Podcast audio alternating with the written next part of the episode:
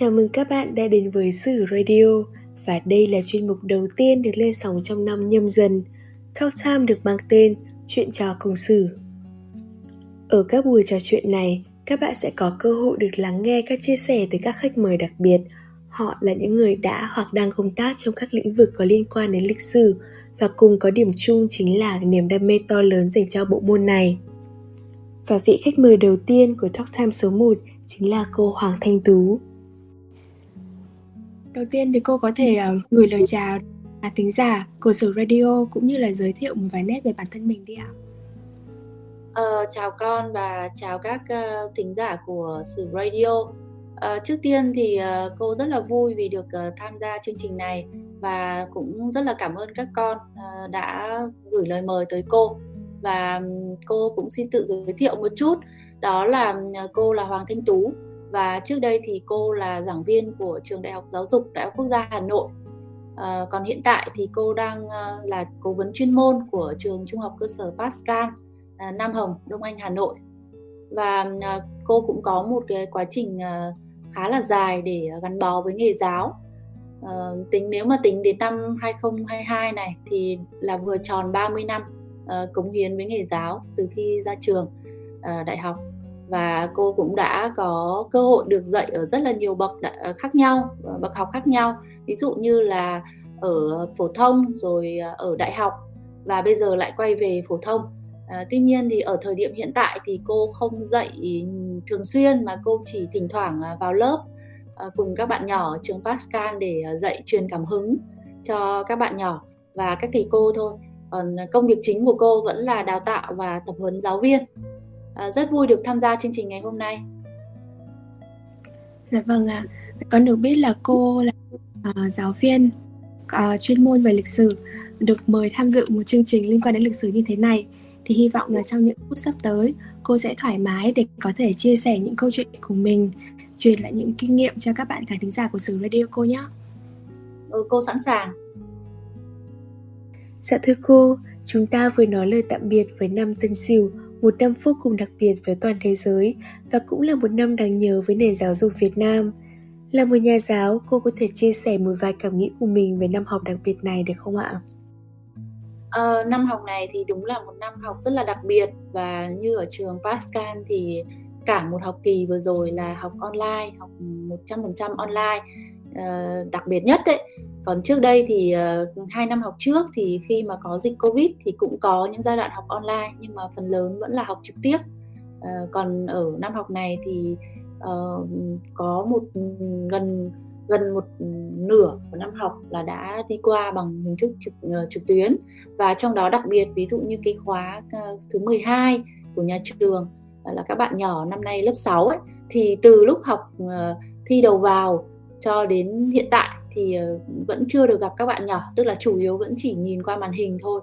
À, cho nên là việc dạy học ừ, cũng có những cái rất là đặc biệt có những khó khăn có những thách thức. Tuy nhiên thì cũng lại mở ra những cái cơ hội mới ờ, cho nhà trường và cũng chắc là cũng chung cho toàn ngành giáo dục. À, ví dụ chẳng hạn như là cái vấn đề dạy học qua mạng rồi dạy học trực tuyến nó sẽ trở thành một vấn đề rất là nóng bỏng và thúc đẩy các nhà trường phải quan tâm và đầu tư để làm sao mà có được một cái môi trường dạy học trực tuyến uh, tốt nhất cho các bạn nhỏ. Và điều đó cũng sẽ lại mang đến cho các bạn nhỏ một cái cơ hội đó là uh, được học trong cái môi trường trực tuyến thì các bạn sẽ có những kỹ năng uh, thích ứng tốt trong cái môi trường chuyển đổi số để mà sau này các bạn ấy có thể uh, tiếp tục học ở những bậc học cao hơn và có thể là uh, phù hợp với cái bối cảnh của toàn cầu đó là thời đại của cách mạng 4.0 Dạ vâng ạ. Vậy là chúng ta đều thấy là việc học trực tuyến như thế này thì nó không chỉ có mặt ừ, hạn chế mà còn có rất là nhiều mặt khác. Ví dụ như là học sinh thì có cơ hội chủ động để tìm kiếm thông tin, à, không chỉ dựa một một trăm phần trăm vào giáo viên à, và giáo viên thì cũng có cơ hội được à, à, thử nghiệm các cách dạy khác để có thể tăng khơi gợi được cái sự hứng khởi trong cái môn học của học sinh. Vậy theo cô là đối với môn lịch sử thì cô cảm thấy là cái việc ờ, dạy học trực tuyến nó có làm giảm bớt nhiệt đi hay không hay là nó có làm cho học sinh cảm thấy bớt hứng thú đi hay không ạ? À, đây là một câu hỏi ờ, rất là thú vị và có lẽ là không chỉ riêng môn lịch sử mà chắc là nhiều môn khác cũng có chung cái câu hỏi này à, cô cũng có mới đăng trên Facebook một cái bài viết mà cô đọc từ một cuốn sách Ờ, một cuốn sách uh, cơ hội để thành công chuẩn bị gì cho giáo dục thế kỷ 21 của hai tác giả người Mỹ. Và trong cuốn sách này cũng có một cái ví dụ rất là uh, sinh động cho môn lịch sử. Uh, các tác giả đưa ra hai cái bối cảnh lớp học một lớp học là trực tuyến và một lớp học là trực tiếp tức là có giáo viên dạy trực tiếp.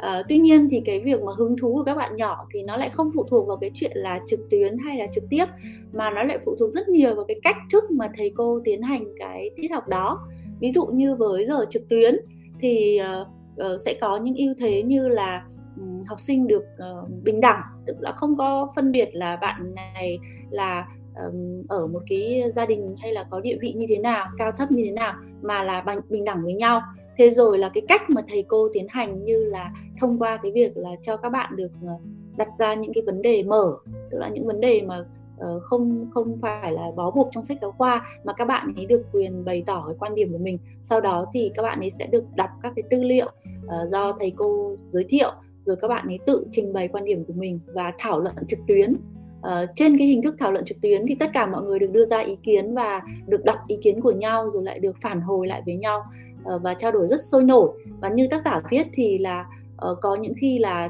kéo dài đến tận nửa đêm từ sáng đến tận nửa đêm tức là lớp học thu hút các bạn như vậy. Uh, và cuối cùng thì ai cũng thấy là mình có tiến bộ. Thế thì uh, đấy là bối cảnh của cái lớp học trực tuyến. Uh, thì cô có chốt lại mấy vấn đề đó là vấn bí kíp của cái giờ học trực tuyến đó là vấn đề mở để cho học sinh được bày tỏ quan điểm. Thứ hai là um, được tranh luận được thảo luận và cuối cùng thì được đánh giá tiến bộ theo quá trình chứ không phải là hoàn toàn dựa vào điểm số. Thế còn một cái bối cảnh thứ hai mà tác giả đưa ra đấy là một lớp học trực tiếp có giáo viên. Ừ, có ừ, ừ, sự hướng dẫn trực tiếp nhưng mà lớp học lại là theo những cái chủ đề mà đôi khi lại là không phải là vấn đề học sinh quan tâm và uh, kiểm tra bằng hình thức trắc nghiệm chủ yếu là nhớ kiến thức. Thế thì cuối cùng là lớp học trực tiếp cũng không phải là lớp học mà uh, Ờ, học sinh lại nhớ được sự kiện như là lớp học ừ, trực tuyến kia.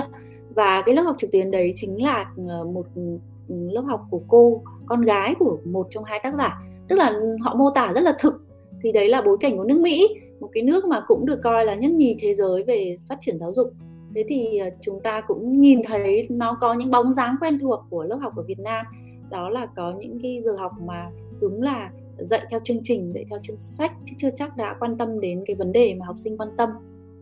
Và cô chỉ lấy một ví dụ nhỏ khi mà cô tiến hành một bài dạy mà cô bắt đầu từ câu hỏi của các bạn học sinh thì cái không khí của lớp học rất là khác. Tức là các bạn học sinh được đưa ra những câu hỏi của mình và sau đó thì à, mình sẽ lựa chọn những câu hỏi nào là câu hỏi cơ bản những câu hỏi nào là câu hỏi mở rộng và mình dành cái thời gian của tiết học đó để giải đáp những câu hỏi của các bạn nhỏ. Thì, thì cái giờ học nó trôi qua rất là nhanh và rất sôi nổi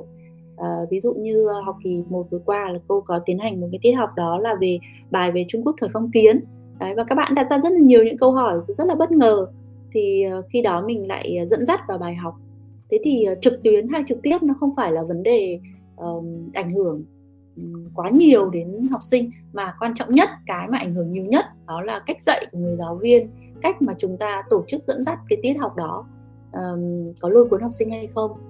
Thì đấy là theo quan điểm của cô còn tất nhiên là mỗi người có một cái cách nhìn khác nhau. Uh, cái điều kiện dạy học trực tuyến nó cũng có những cái hạn chế hơn trực tiếp bởi vì nó phụ thuộc vào mạng phụ thuộc vào internet. Cho nên nếu như trong trường hợp mà internet mà tốc độ hay là đường truyền chậm đường truyền kém thì đương nhiên nó sẽ ảnh hưởng đến cái tiết dạy của mình. À, tuy nhiên thì với giờ dạy nào cũng thế thôi trực tuyến hay trực tiếp thì giáo viên cũng cần phải có phương án dự phòng để có thể ờ, xử lý được các tình huống phát sinh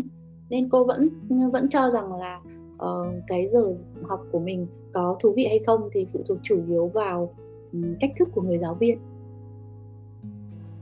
Dạ vâng. Vậy theo cô như thế là dù là học trực tuyến hay là học trực tiếp thì giáo viên vẫn luôn phải uh, tìm cách làm cho môn học, làm cho bài học của mình, bài giảng của mình trở nên thú vị hơn. Và về học sinh thì cũng phải hợp tác với giáo viên của mình à, trong giờ học trực tuyến thì các bạn hay có thói quen là cầm điện thoại này sao nhãng làm một cái việc gì khác bởi vì thầy cô không thấy mình. Đó là một điều rất là xấu và con hy vọng rằng là à, văn hóa học trực tuyến à, ờ, học trực tuyến trong tương lai của học sinh Việt Nam sẽ được cải thiện. À, dạ vâng ạ. Câu hỏi tiếp theo là đối với một số người thì là cho rằng là uh, nhờ vào một tình yêu với một người nào đó mà ta đem lòng yêu một môn học hoặc là một lĩnh vực nào đó thì vậy theo cô thì cô có một nhân vật lịch sử yêu thích không ạ? À, đây là một câu hỏi rất là hay và có lẽ là không biết mọi người như thế nào nhưng với cô thì ờ, học sử dạy sử thì cô cảm thấy rất là yêu thích các nhân vật lịch sử bởi vì mỗi một nhân vật lại có một câu chuyện và để lại cho mình một bài học rất là ý nghĩa từ những nhân vật rất là nổi tiếng được ghi lại trong sử sách hay là những nhân vật vô danh thì cũng đều mang lại những cái bài học có ý nghĩa. Xong nếu mà để mà hỏi về một nhân vật với một câu chuyện lịch sử để lại trong cô cái ấn tượng nhất thì chắc là sẽ là câu chuyện về thầy giáo Chu Văn An một người thầy giáo rất là tiêu biểu và uh, nổi tiếng ở thời Trần. Rồi cũng được ghi vào lịch sử giáo dục Việt Nam với một cái tên rất là ý nghĩa đấy là Vạn Thế Sư Biểu tức là người thầy của muôn đời bởi vì uh, mình theo nghề giáo cho nên là mình sẽ rất là ấn tượng với lại uh, người thầy giáo nổi tiếng này. Và câu chuyện về thầy Chu Văn An thì chắc là rất là nhiều. Các các các, các con chắc cũng đã đọc đã nghe. Mỗi một câu chuyện thì lại là một bài học cho các học trò ở đời sau. Ví dụ như là câu chuyện về tài năng đức độ của thầy rồi các đóng góp của thầy cho nền giáo dục thời Trần đào tạo được rất là nhiều học trò giỏi. Nhưng mà dù là học trò giỏi đến mức nào thì cũng luôn luôn dành cho thầy một sự tôn kính và lễ độ.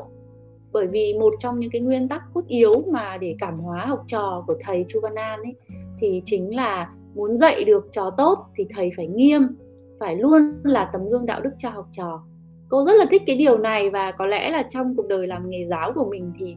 uh, các học trò của cô đều có một cảm nhận chung. Hay nói với cô điều này là dù là học trò uh, nhỏ hay học trò lớn ấy, thì đều nói là rất là sợ cô tú bởi vì cô tú rất là nghiêm.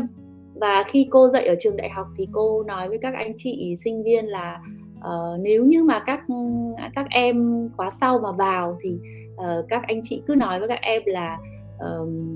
cô tú rất khó tính cô tú rất nghiêm đấy. Đấy thì là cô cảm ơn. Đấy tức là mình luôn luôn muốn là um, riêng cái việc dạy học là phải nghiêm túc. Có thể ngoài đời mình rất là gần gũi rất là um, hiền hòa với học trò nhưng mà vào lớp là phải nghiêm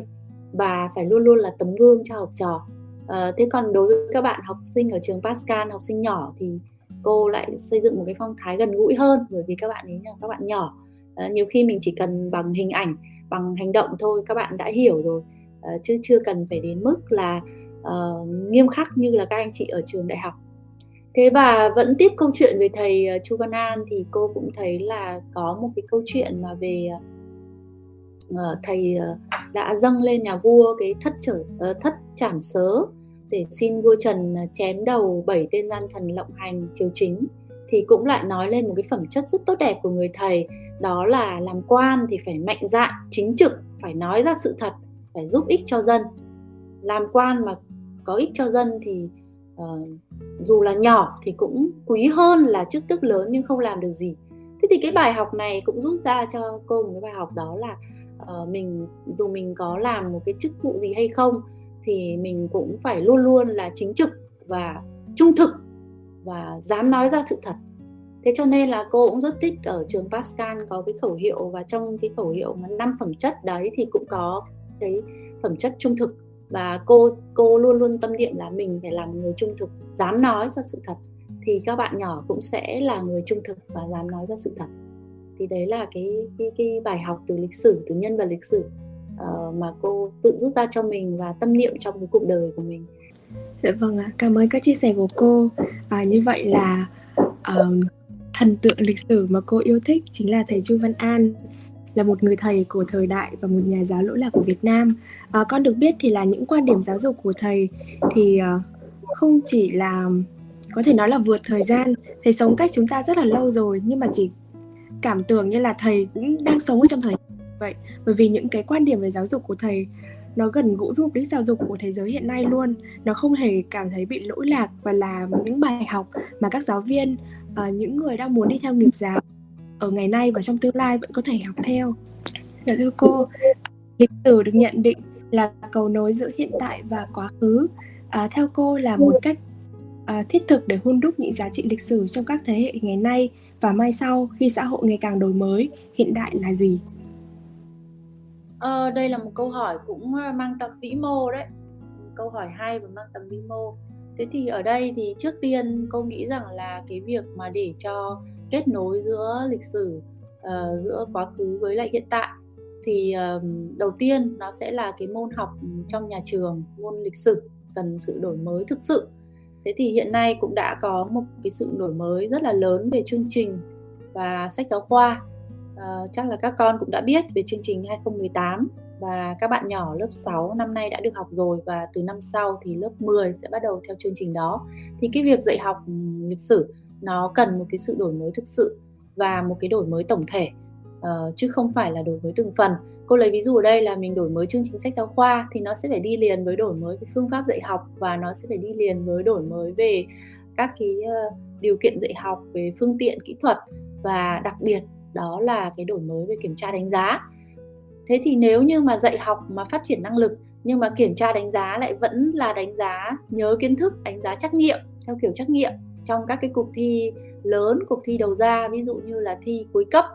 ờ, hết lớp 12 hay là thi hết lớp 9 đến lớp 10 chẳng hạn thì như thế là nó chưa đồng bộ thì nó cũng sẽ khó khăn cho uh, các nhà trường khó khăn cho các giáo viên. Uh, chính vì thế mà cô nghĩ rằng là uh, để mà hun đúc theo ý của các con tức là để mà hun đúc được những giá trị lịch sử trong các thế hệ ngày nay và mai sau thì đầu tiên đó là uh, cái cần một cái sự đổi mới đồng bộ trong môn lịch sử thì các giáo viên mới có thể thực hiện được cái nhiệm vụ này.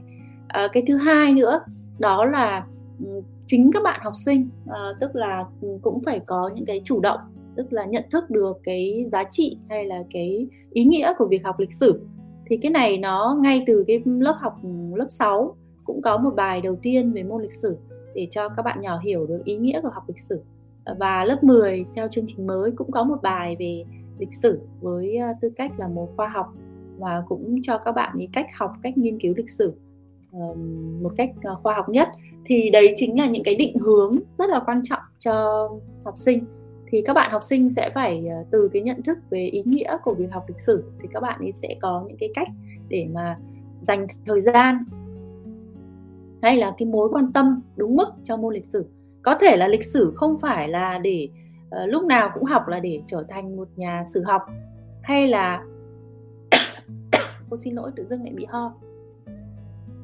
cô sẽ nói lại với đoạn này nhé. Cái ý thứ hai đó là các bạn học sinh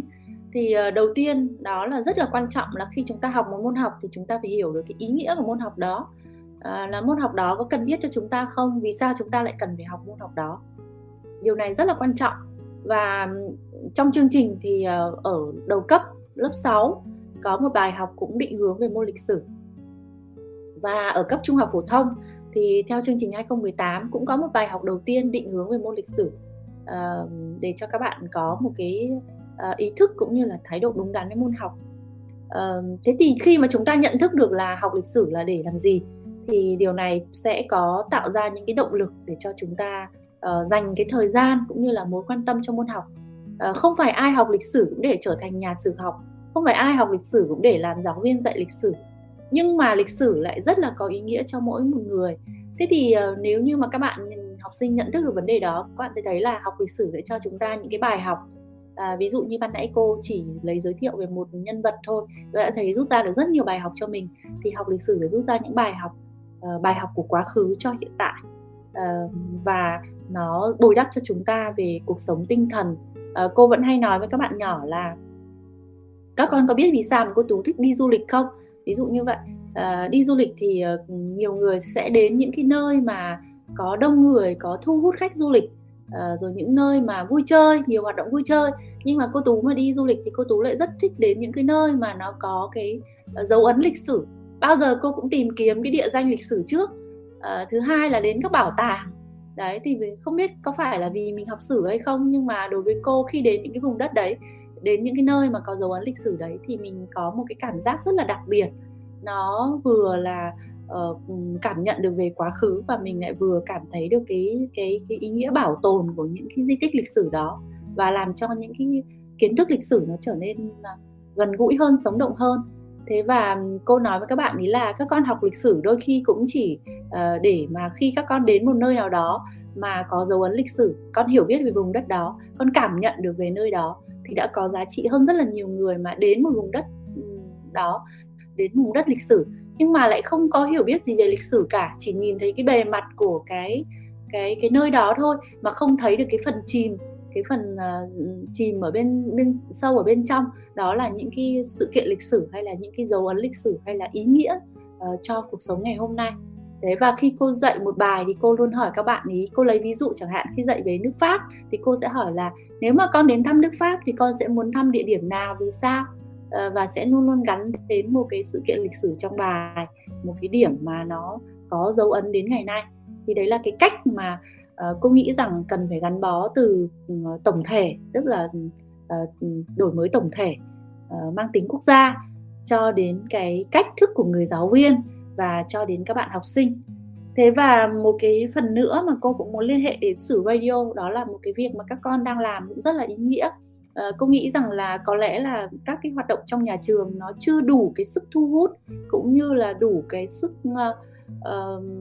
tạo ra những cái hoạt động những cái sân chơi cho các con. Cho nên là uh, các con đã rất là sáng tạo mà các con lại uh, phát triển cái kênh sử radio để mà truyền thêm cái tình yêu về lịch sử cũng như là những cái giá trị lịch sử uh, cho các thế hệ uh, hiện nay và mai sau. Thì cô nghĩ đấy cũng là một cái hoạt động rất là thú vị. Và như vậy thì với các bạn học sinh mà có tình yêu với môn lịch sử mà các con mong muốn được uh, lưu giữ những cái giá trị của lịch sử các con hoàn toàn có thể uh, phát huy được cái thế mạnh của mình về công nghệ thông tin rồi uh, những cái hoạt động mang tính uh, uh, dự án mở hay là các câu lạc bộ giống như sử radio để có thể um, tiếp nối. Chứ chúng ta cũng không phải là ngồi chờ nhà trường hay là chúng ta cũng không ngồi chờ những cái thay đổi à, mang tính à, tầm cỡ quốc gia. Chúng ta cũng hoàn toàn có thể chủ động để làm những việc đó. Và cô tin là các con ở trong sử radio khi mà các con làm cái dự án này thì các con đã uh, có thể là tự mình tìm hiểu được rất là nhiều những cái kiến thức lịch sử và các con cũng có thêm cái tình yêu với môn học cũng như là uh, đóng góp vào trong cái cái cái cái công cuộc mà truyền truyền bá cũng như là uh, kết nối giữa quá khứ với lại hiện tại. Dạ vâng ạ. Uh, bản thân con là cũng là một học sinh um, có nhiều năm học tuyển sử thì con rất đồng ý với cô về vấn đề phải mới bởi vì là đối với chương trình sử hiện tại chương trình sử bình thường ở các lớp cơ bản thì các bạn sẽ chỉ có thể nghe giảng những cái sự kiện uh, gắn liền những con số rất là khô khan mà không được mở rộng vấn đề. Tuy nhiên môn lịch sử đã là một môn mà con thấy nó rất là đặc biệt. Nó không phải là có một đáp án như là môn toán mà nó có lại có rất là nhiều góc nhìn khác nhau. Chúng ta nhìn nhận thêm góc nhìn này à, chúng ta hình dung ví dụ Việt Nam đã có một góc nhìn khác nước Mỹ lại có một góc nhìn khác và thế giới lại có một góc nhìn khác thì con nghĩ là môn lịch sử trong tương lai vẫn đang trong quá trình đổi mới như vậy. Thì là các bạn học sinh à, các bạn trẻ hơn các em nhỏ sẽ có cơ hội được tiếp cận với môn lịch sử với nhiều góc nhìn khác nhau. Một vấn đề mình có thể à, hóa thân thành nhiều góc nhìn để mình nhìn nhận nó để có thể thật sự hiểu bản chất vấn đề của môn sử chứ không chỉ đơn thuần là học vẹt học một cách không hiểu gì cả để có thể thi lấy điểm số thôi. Còn về vấn đề đi lịch thì con thấy là cái này thật sự rất là đúng cô ạ. Bởi vì lúc mà còn bé kiểu như cỡ khoảng 4 năm tuổi mà lúc đấy là chưa được đi học ý thì lúc mà bố mẹ con dẫn đi những cái uh, di tích lịch sử thì con chỉ thấy là rất là chán. Bởi vì là đến đấy nghe các anh hùng mà không biết là ai họ không biết là đóng góp gì cho đất nước thì mình cảm thấy rất là chán khi đến những chỗ đó. Thế nhưng mà khi mà mình đã được học rồi đặc biệt là khi mà học về uh, chống pháp rồi chống mỹ thì con lại có góc nhìn hoàn toàn khác. Khi đến những nơi mà những anh hùng đã hy sinh thì mình lại cảm thấy là mình cảm động, mình như là mình sống lại được những cái ngày đó. Và, kiểu như là, nổi da gà rồi cảm thấy trong tim mình đau đau nhóm cái cái cảm giác mà nó rất là bồi hồi, bởi vì là mình đã hiểu được rằng là ở nơi này nó xảy ra những cái sự kiện nó nó đau buồn như vậy, nó anh liệt như vậy thì mình lại có một cái góc nhìn khác hơn. Không chỉ là một địa điểm du lịch nữa, mà là còn một địa điểm mà mang tính chất lịch sử có giá trị mãi mãi. Ờ, cô cũng rất thích cái phần trao đổi thêm của con và bản thân cô. Cô cứ vẫn hay nói với mọi người là làm giáo viên dạy lịch sử mà học lịch sử chỉ ở trong sách vở thôi mà không đi đến được tận nơi đến được những cái uh, địa danh có những cái sự kiện lịch sử mà mình dạy thì cũng là rất là tiếc. Cô lấy ví dụ chẳng hạn như là uh, khi mà cô đến điện biên phủ chẳng hạn thì tự dưng cái cảm nhận của cô cũng như là cái góc nhìn của cô về uh, chiến thắng điện biên phủ nó đã rất là khác. Ví dụ lúc trước là mình chỉ đọc trong sách thôi Đấy, nhưng khi mình đến đó xong rồi mình tham quan những cái uh, di tích ở đó rồi mình lên cái địa danh đồi A1 chẳng hạn rồi mình đến uh, thăm cái hầm của Castory chẳng hạn rồi mình uh, có thể là nhìn thấy được cái uh, những cái hoạt động về uh, trong chiến dịch đã được chuẩn bị như thế nào rồi chiến đấu quyết liệt như thế nào. Tự dưng cái nó có những cái cảm xúc rất là đặc biệt rất là khó để diễn tả. Thì cô nghĩ rằng là sau khi mà mình đến được cái di tích đó mà mình quay trở về mà mình dạy về chiến dịch điện biên phủ chắc chắn là cái uh, ngữ điệu hay là cái uh, cái cách truyền đến học sinh uh, cái cảm xúc nó sẽ rất là khác uh, có những thứ mà trong sách không thể thể hiện được đâu mà phải là bằng cái tình cảm hay là cái um, cảm nhận của người giáo viên thì ờ, sẽ truyền đến học sinh tốt hơn chứ còn uh, không thì thường là sẽ chỉ là giới thiệu các cái sự kiện ngày tháng năm thôi chứ còn ít có những cái cảm xúc uh, ở trong đó Dạ vâng ạ. Bản thân con hiện tại thì đang sinh sống ở Củ Chi đất nước thành đồng. Nên là khi mà học về uh, phần uh, chống Mỹ trong lịch sử lớp 12 thì con cảm thấy rằng là ơ tại sao nước Mỹ mạnh như thế? Họ chuẩn bị rất là nhiều tiền như thế nhưng Việt Nam mình vẫn đánh thắng được. Lúc mà đọc sách thì mình cảm thấy rất là mơ hồ, mình thấy ơ sao lại có điều nó kỳ diệu như vậy. Nhưng mà khi mà đặt chân đến địa đạo Củ Chi thì mình sẽ có một góc nhìn thật khác. Chúng ta ờ, chuẩn bị cũng không kém gì Mỹ Dạ vâng. Ờ, cô xin lỗi, cô cũng đến Củ Chi đấy và cô cũng phải nói rằng là cô cái cảm xúc đầu tiên đấy là cô cảm thấy tức là ngộp thở ấy. Khi mà cô nhìn thấy những cái uh, hầm trông rồi những cái địa đạo để mình thấy là ôi tức là ừ, trong sách vở không thể nào thể hiện điều này mặc dù có đọc nhưng mà không tức là chứng kiến mới thấy là một cái một cái sự ừ, gọi là một cái tinh thần chiến đấu hay là một cái nghệ thuật quân sự mà có lẽ là quá tuyệt vời tại sao lại có thể làm được những điều như thế? Tức là mình chỉ có thử nghiệm là uh, người ta có cho mình thử nghiệm là đi xuống uh, cái một đoạn ngắn của cái cái cái cái địa đạo thôi. Nhưng mà mình thấy là rất là khó thở mình cảm thấy rất là khó khăn. Vậy mà uh, trong cái cuộc kháng chiến đó mà nhân dân của của Củ Chi mà họ các cái chiến sĩ của mình và nhân dân là họ phải sống ở dưới đó nhiều ngày tức là sinh hoạt ở dưới cái hầm địa đạo đó thì phải nói đấy là một cái điều kỳ diệu điều kỳ diệu thì cô thấy rằng là uh, là là nếu như mà học lịch sử mà được đến những nơi đó mà lại chứng kiến và được ừ, được được cảm nhận một cách thực tế thì cái kiến thức lịch sử nó khác nhiều lắm nó khác rất nhiều so với sách vở. Thế cho nên là hiện tại thì trong chương trình có rất là khuyến khích cái việc là ừ, trải nghiệm và thực tế tức là ừ, cho các bạn nhỏ cái cơ hội được đi đến tham quan hay là có những hoạt động trải nghiệm ừ, thực tế tại những cái nơi đó. Nhưng mà trên thực tế thì chúng ta thấy là cái việc làm này nó cũng khó mà thường xuyên được. Ờ, không phải lúc nào cũng có thể đưa các bạn đi tham quan ngoại khóa được. Ờ, nó hạn chế. Thế thì ờ, lại phát huy cái ưu thế của công nghệ bằng bảo tàng ảo, bằng những cái cuộc du lịch ảo, tức là trên bằng công cụ phần mềm đấy thì cũng đã khắc phục được phần nào nhưng mà nói chung thì cũng vẫn phải là đến tận nơi nhìn trong cái không gian đó đi trong không gian đó và cảm nhận thực tế thì nó mới có những cái dấu ấn rất là đặc biệt. Thế thì cô nghĩ rằng là mình có thể là um, cô cô luôn luôn nói các bạn nhỏ là các con tạo động lực cho các con là các con ơi các con cố gắng học giỏi lên các con uh, sau này các con đi làm rồi các con sẽ uh, có lương rồi các con có tiền rồi các con dành dụm các con đi du lịch. Mà khi đi du lịch ý, thì các con hãy chọn những cái địa điểm mà nó gắn với lịch sử thì nó sẽ cho mình rất là nhiều hiểu biết và rất nhiều giá trị rất nhiều ý nghĩa. Đấy thì không phải ai đi du lịch cũng tìm những điểm như thế đâu. Mà đi du lịch là thường thích những nơi thăm thú những nơi vui chơi nhiều hơn. Đấy thế thì muốn được uh, tạo động lực cho các bạn ấy thì đôi khi uh, cái truyền cái giá trị lịch sử nó nhẹ nhàng như thế thôi. Con đến nơi đấy mà con hiểu biết về nơi đấy thì con sẽ cảm thấy rất khác so với một người mà đến mà không có cảm nhận gì hoặc là không có hiểu biết gì về về lịch sử cả. Đấy, thì đấy là sự khác biệt. Nó khác về văn hóa khác về uh, cái con người cái cái phần mà mà mà sâu ở bên trong tâm hồn rồi cảm xúc rất là nhiều thứ. Dạ vâng con cũng rất là đồng ý với cô bởi vì là một cái thực trạng hiện nay là các bạn học sử các bạn dành kiểu một ngày nửa ngày để ờ, gọi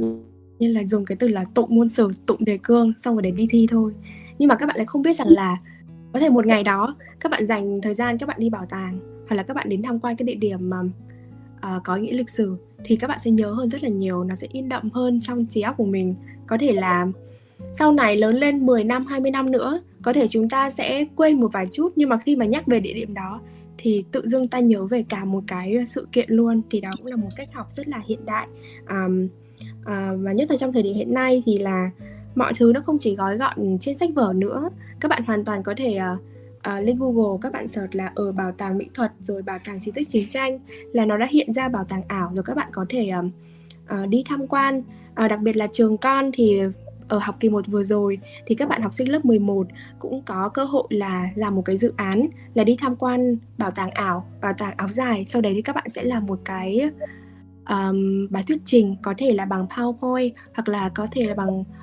uh, một cái poster gì đấy để các bạn trình bày về những điều mà các bạn đã được học qua cái bảo tàng ảo đó. Thì đó là một cách um, phù hợp trong cái thời điểm Covid hiện tại. Dạ vâng, còn đối với vấn đề về dự án sử radio. Thì thật sự đây cũng là một cái um,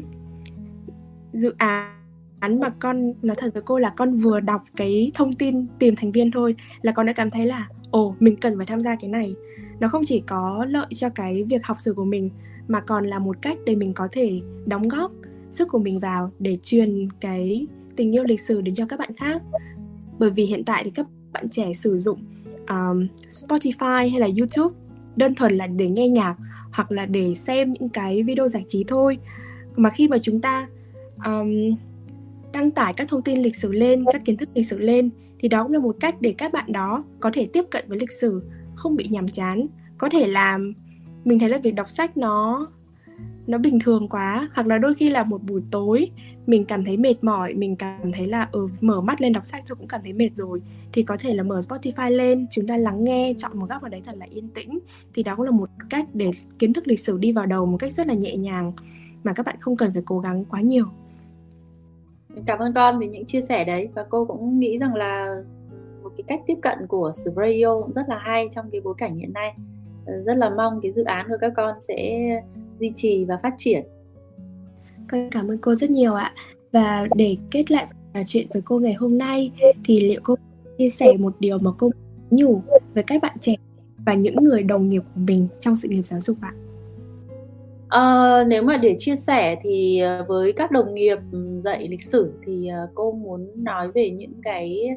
uh, giống như là những uh, kinh nghiệm hay là những cái cách mà cô thường áp dụng khi dạy lịch sử Uh, cho nên là các bạn học sinh của cô dù là học sinh trường chuyên mà có lần cô dạy thì là học sinh chuyên toán. Uh, hay là các bạn học sinh trường uh, công lập bình thường hay là các bạn học sinh trường quốc tế uh, thì đều rất là thích lịch sử. Và các bạn ở trường Pascal cũng vậy. Uh,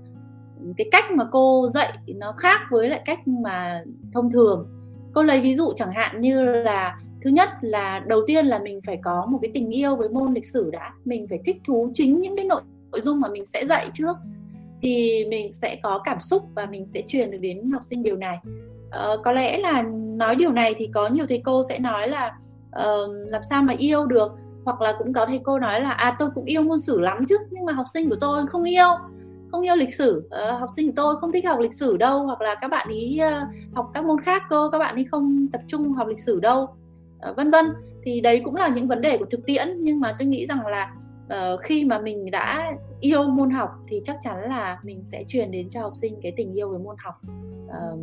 cái thứ hai đó là cái sự tìm tòi sáng tạo trong từng tiết dạy. Cái này khá là vất vả đấy. Đối với thầy cô giáo và đôi khi thì trong thực tế mọi người thường bị áp lực về câu chuyện là uh, phải dạy hết chương trình này rồi uh, những cái quy định về hồ sơ sổ sách này thế rồi vấn đề về lương của người giáo viên nó cũng chưa phải là đã tương xứng với sức lao động. Cho nên là ừ, đôi khi cái việc chuẩn bị bài dạy nó cũng có thể là chưa chưa thể uh, hết mình được. Thì uh, tôi nghĩ rằng là cô cô nghĩ rằng là cái sự tìm tòi sáng tạo trong từng tiết dạy này nó rất là quan trọng. Uh, làm sao mà để cho cái bài dạy lịch sử của mình nó là quá khứ nhưng mà nó lại luôn luôn gắn kết với lại cuộc sống hiện tại thì học sinh sẽ nhận diện ra và sẽ yêu uh, và sẽ quan tâm đến môn học thế hay là chúng ta nên uh, quan tâm đến những cái vấn đề mà học sinh thắc mắc muốn tìm hiểu? Như ban nãy cô cũng nói tức là uh, đôi khi chúng ta mở đầu bài dạy bằng một cái cách là các con có câu hỏi gì không? Các con muốn tìm hiểu gì về vấn đề này không? Đấy, để cho học sinh được đặt ra các câu hỏi. Thì nó đã khác so với cái cách mà chúng ta luôn luôn là người đặt ra câu hỏi và học sinh là người trả lời. Thế và để cho học sinh uh, có động lực khám phá học hỏi từ quá khứ để mà rút ra bài học cho hiện tại và tương lai ấy thì chúng ta sẽ luôn luôn phải uh, liên kết từ quá khứ đến hiện tại. Và ban nãy các con cũng có đặt câu hỏi này thì cô cũng có thể đưa ra rất là nhiều những cái ví dụ mà cô đã uh, tiến hành trong thời gian vừa qua cho các bạn học sinh ở trường Pascal. Nó là về học kỳ 1 cho nên nó toàn là những bài về lịch sử thế giới thôi. Thế thì ví dụ rất đơn giản như là dạy bài cách mạng công nghiệp chẳng hạn thì uh, cho các bạn học sinh lớp 7 thì cô sẽ dẫn đến một cái vấn đề của hiện nay. Ví dụ như hiện nay chúng ta lúc nào cũng nói là cách mạng công nghiệp 4.0 uh, ờ, thế thì 4.0 là gì? Uh, cuộc cách mạng công nghiệp mà chúng ta sẽ học trong bài này thì là cuộc cách mạng công nghiệp thứ mấy? Ví dụ như vậy. Thì đấy là một cái cách mà kết nối từ quá khứ đến hiện tại. Đôi khi cứ nhắc với nhau một cái khái niệm rất là cơ bản nhưng mà lại không biết 4.0 là gì đấy và như vậy thì khi học về cuộc cách mạng công nghiệp đầu tiên trong lịch sử loài người thì các bạn ấy sẽ có sự liên hệ sự kết nối. Hay là ví dụ như khi dạy về ờ, các cái uh, cuộc cách mạng uh, của thời cận đại như cách mạng pháp cách mạng anh rồi chiến tranh giành độc lập của uh, anh ở bắc mỹ thì cô cũng luôn luôn uh, đặt một cái vấn đề từ hiện tại. Ví dụ như tên của các quốc gia đó hiện nay là gì quốc kỳ của họ là gì có liên quan gì đến những sự kiện mà chúng ta sẽ học hay không?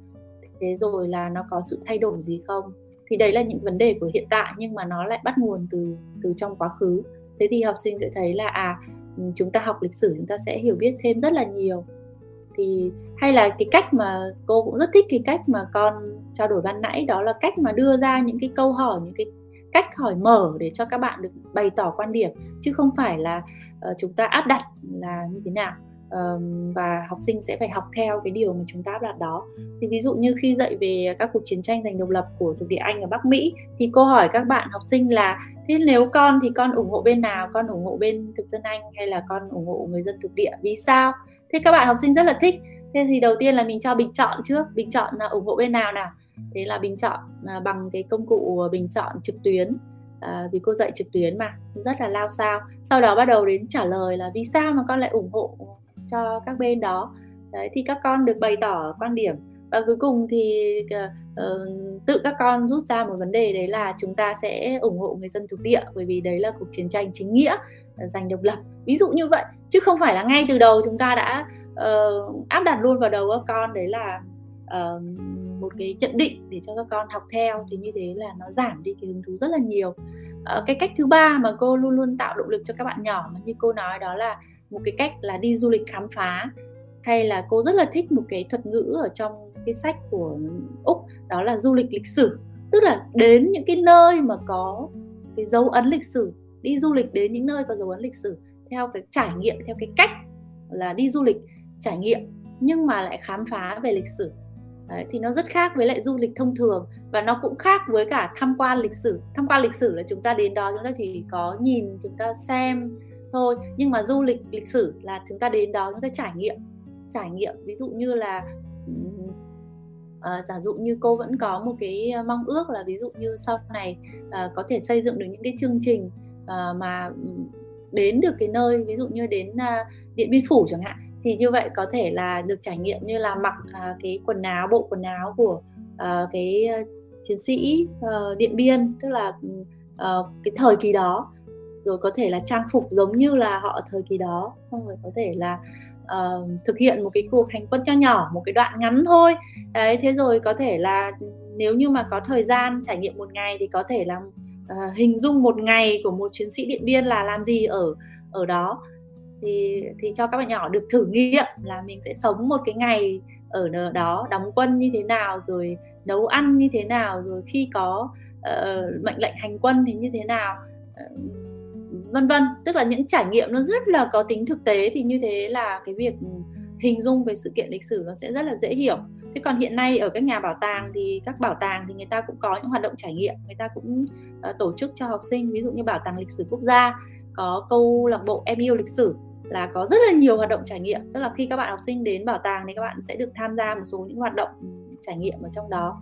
Hay là đến văn miếu quốc tử giám uh, mà cô cũng có lần đi cùng với các bạn học sinh ở trường Pascal thì à, các bạn ấy sẽ được uh, ví dụ như học viết chữ này cũng uh, lấy mực ra để mài mực xong rồi lấy bút lông uh, viết chữ theo kiểu ngày xưa và học viết chữ Hán uh, theo đúng kiểu học trò ngày xưa. Đấy thế rồi là đi khám phá các hiện vật giống như kiểu là một cái cuộc thi là uh, một nhà sử học. Thì bây giờ em nhìn cái hiện vật này thì em có những cái khám phá gì em có những cái hiểu biết gì? Ờ, rồi có những câu hỏi để cho em trả lời là dưới góc nhìn là giả sử em là nhà sử học vân vân. Thì đấy là những cái mà rất là uh, trải nghiệm mà rất là thú vị mà cô nghĩ là cần phải phát huy để mà tạo động lực cho các bạn nhỏ. Thì uh, đấy là những điều mà dành cho các uh, đồng nghiệp um, của của cô. Và một cái câu rất là muốn chốt ở đây đó là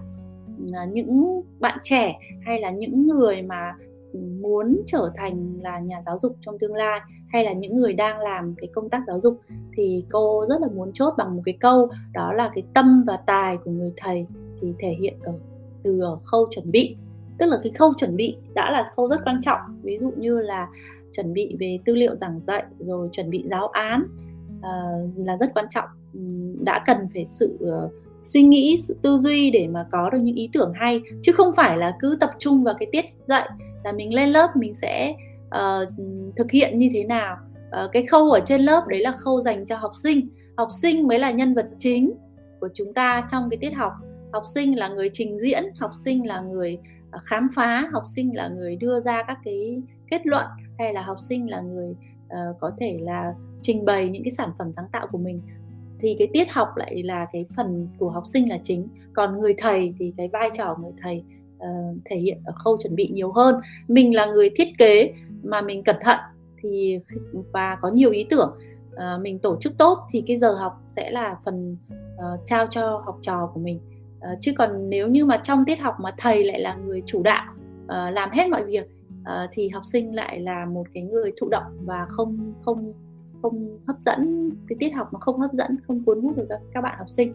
Thì đấy là cái mà cô muốn uh, trao đổi lại uh, chia sẻ với các đồng nghiệp và cũng có thể là các bạn học sinh nghe được thì cũng sẽ hiểu được cái tinh thần của dạy học. Bởi vì có rất là nhiều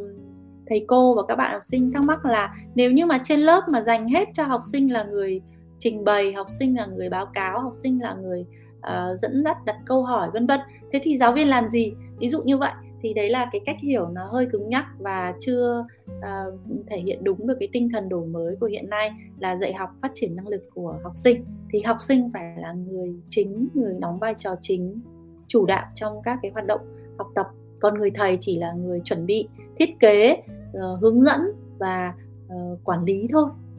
Cảm ơn cô rất nhiều chia sẻ vừa rồi. Thật sự là khi mà nghe cô nói và kể lại thì sự rất là cuốn hút và con cũng rất là nóng lòng là có thể là con hoặc là các em của con sau này sẽ có thể được tham gia vào các chuyến đi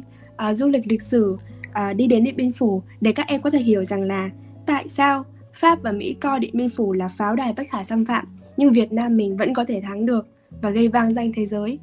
Không đơn giản là chiến thắng của Việt Nam lại có thể gây tiếng vang cho thế giới đến như vậy. Và hy vọng là trong tương lai sắp tới đây thôi. À, không không lâu nữa thì các em sẽ được uh, có những trải nghiệm quý báu như vậy. Và theo những gì cô chia sẻ thì uh, học sinh phải mở lòng và đồng hành cùng giáo viên của mình trong cái việc tiếp thu kiến thức đặc biệt là môn lịch sử là một môn học mà được các bạn nói là môn này rất là khô khan. Thế nhưng mà đấy là một nhận định sai mà các bạn cần phải thay đổi. Các bạn hãy mở lòng ra hãy cùng với giáo viên của mình đi tìm những cái bản chất thật sự của môn lịch sử là gì và từ đó sẽ tìm thấy được những cái điều thú vị lịch sử. À, cảm ơn cô rất nhiều vì đã dành thời gian tham dự talk show trò chuyện cùng sử và có những chia sẻ rất là thú vị và hữu ích cho các bạn học sinh và đặc biệt là những ai dành tình yêu cho môn lịch sử. Hy vọng rằng các bạn nào đã yêu môn lịch sử rồi thì sẽ càng yêu lịch sử hơn nữa. Những bạn chưa có yêu môn lịch sử thì à, hãy thay đổi góc nhìn đó mở lòng ra đón nhận lịch sử và lịch sử sẽ yêu lại các bạn um, cảm ơn cô à, và chúc cô một năm mới sẽ có thật nhiều sức khỏe vui vẻ và hạnh phúc bên gia đình và các thế hệ học sinh thân yêu của mình À, hy vọng rằng trong năm mới nhâm dần thì các sản phẩm của Sử Radio sẽ luôn được uh, sự đón nhận của cô cũng như là bọn con rất mong được cô góp ý và uh, góp phần làm cho Sử Radio ngày càng tốt hơn để có thể thực hiện tốt cái nhiệm vụ và sứ mệnh là truyền cảm hứng tình yêu lịch sử đến cho các bạn. Cảm ơn cô rất nhiều. Cảm ơn con, cảm ơn Sử Radio. Và đó là những chia sẻ cuối cùng của cô Hoàng Thanh Tú. Cảm ơn cô vì những lời chia sẻ hết sức hữu ích vừa rồi.